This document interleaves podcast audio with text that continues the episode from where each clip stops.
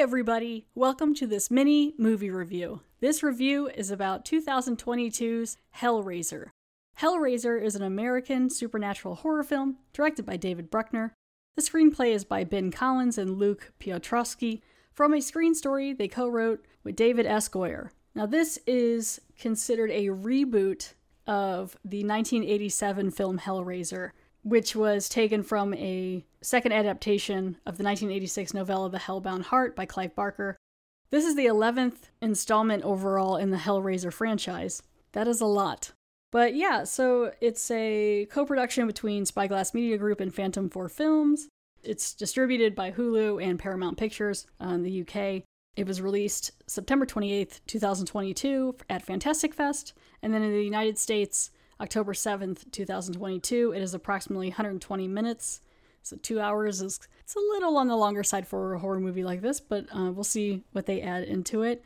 Apparently, according to Wikipedia, there had been plans for the Hellraiser remake back in like 2007. But yeah, I don't really know much about it. I'm excited to watch it in the sense of like it actually seems like a Hellraiser movie, I guess because it's a reboot of the original. So it actually feels like a Hellraiser movie because a lot of the times, especially in the later movies that have come out, it seems more like someone wrote a horror movie script and then they just throw Pinhead in for like 10 minutes and they're like, it's Hellraiser, you know? So um, the last couple movies, actually, I, I didn't even finish. I know there was one that I turned off because I just got so irritated.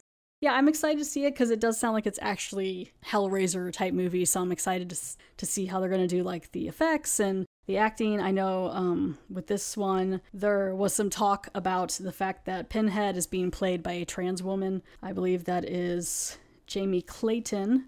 She looked cool, and I've seen some of the makeup of what they did. She looked cool. I'm sure it's gonna be great. Like it's exciting. It's to see just how this movie is gonna be, and I'm excited to see it. And so yeah, I am gonna go watch 2022's Hellraiser on Hulu, and I will be back to let you know what I think.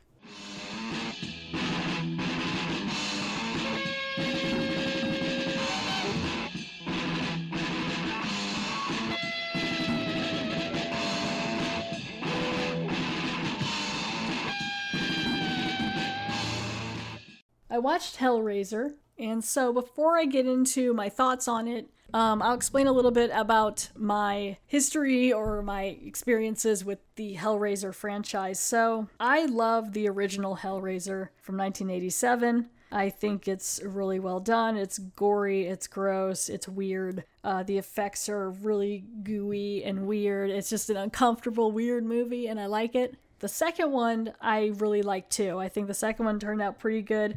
For me, for the first and second Hellraiser, Julia is kind of the true villain for me. She's pretty crazy in that. In, in the first one, too, you have Uncle Frank. He's pretty gross. There's just a lot of weirdness. The third one, the third Hellraiser, I think is pretty decent too. There's some good stuff in it as well. It's not like my fave, but it's there. so it's it's got a few good scenes and things like that that are pretty creepy. And then the rest of them, because this one is number 11 in the franchise, which is a lot. So I know with this one, they just renamed it Hellraiser because it's like a reboot in a way. I kind of wish they would have gave it an extra name or something.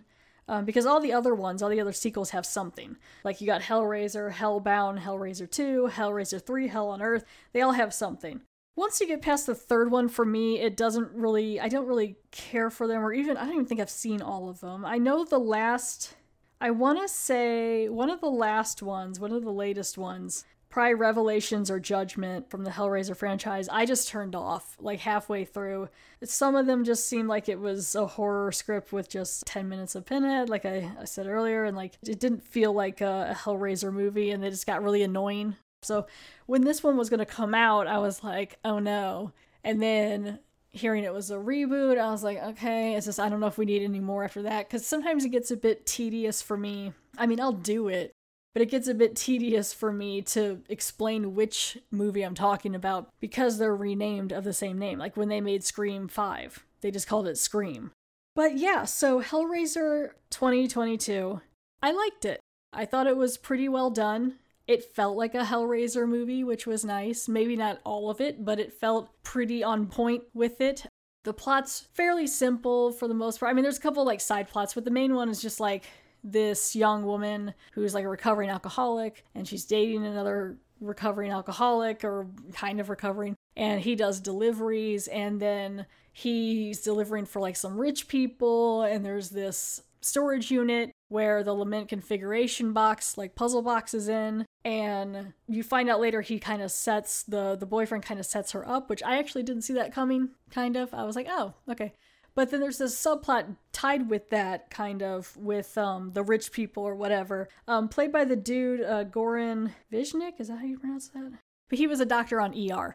I liked him. I thought he was a pretty decent bad guy in this. I also thought the contraption that they had on Mr. Voight's chest was pretty crazy. I thought that whole um, like he had had messed up and stuff and he was punished by pinhead and so he had like this golden wind-uppy looking toy thing on his chest through his back and it seemed pretty painful and it had like it was supposed to be like his nerves or nerve endings or veins or something like all tied up in it and it would like really hurt him but he had to live with it for like six years and then he was still wanting more I mean, he wanted anything but that, but I think he understood the pain would have to be bad again. I just thought that contraption was kind of interesting.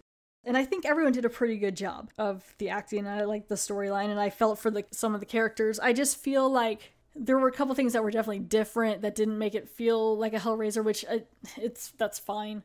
One thing is like normally from what I remember with Hellraiser is usually the bad guys get punished more. I feel like more innocent people got hurt in this one from the Cenobites specifically which normally it, it doesn't usually happen that way. Like the one roommate died, and her scene, her death scene was pretty intense. That one was pretty weird. Like they do like a lot of skin flaying in this one, which that's kind of common with Hellraiser stuff. I just feel like they really doubled down on it, which it was kind of a lot.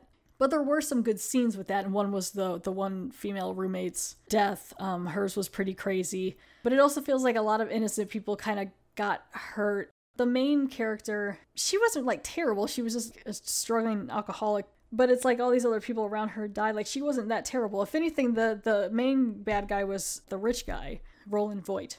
And he got what was coming to him, but then he also kind of got to ascend into this different plane because in this one there's a bunch the because you normally the at least I think it's been a while since I've seen the original Hellraisers, but I could have sworn it was just mostly the puzzle box, the living configuration. But in this one, there's like six configurations, which I thought was kind of cool. I liked the different ones and it kind of like changes and puzzles and stuff like that. And I wouldn't mess with that box really, I don't think. I don't know. I do like puzzles though. So who knows?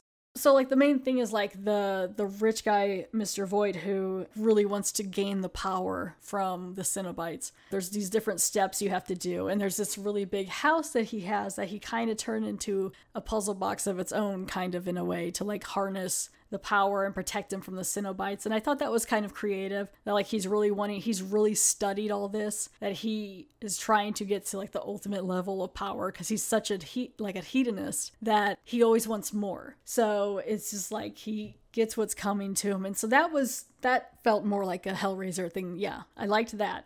And then there was one scene where the main character, Riley, she needed to get the blood of someone else to make like a sacrifice for Pinhead and she decided to stab one of the Cenobites and it was accepted and i thought that was really weird i didn't really care for that one because uh, if that's the rule then why were people just doing that to begin with it seemed weird that pinhead would even accept that because she was kind of put in the position riley was that she had to either stab her boyfriend or her brother's boyfriend and it was like the because if that's the case you could just run up and stab the other Cenobites, which is kind of what they were preparing at the end, but then things get all messed up. But all in all, I liked it. I think the scenes because like the second half is basically at this rich guy's house and i feel like it kind of lasts a bit long i think they're there for a long time this movie is like two hours long i feel like they're there for a while you know i liked the way it ended that she didn't want to take pinhead's help the Cenobites were fun. I like that there was a lot more. There was a couple different kinds.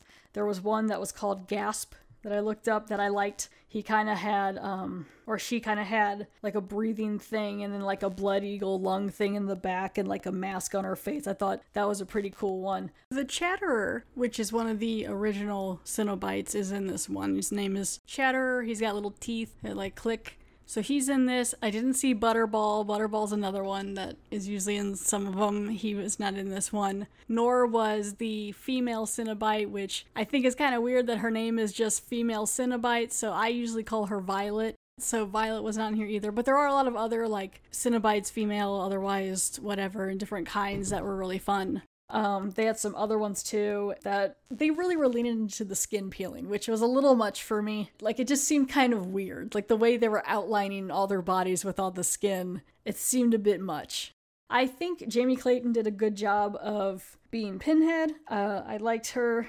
I, I did kind of miss the whole black, like leather outfit more that Pinhead usually wears. I think if she would have wore that, it would have been a little more standouting that she was like the leader in this. Uh, but she had this cool like neck thing that was kind of fun, and then like she would pull the pins off and like put them on people and stuff or whatever. And so I mean that kind of stuff I liked, and I like the different Cenobites. I just I also like part of me kind of miss Doug Bradley's voice a little bit, but I still think she did a really great job. Um, and she was definitely creepy yeah, I all in all, I think it was a decent reboot. I kind of hope they don't make any more because again, there's 11 of these movies. No, I would definitely recommend Hellraiser. Uh, let's go. I would definitely check it out. A lot of fun for it, and uh, yeah. So I would recommend Hellraiser 2022. And thank you all for downloading and listening to this mini movie review. Bye.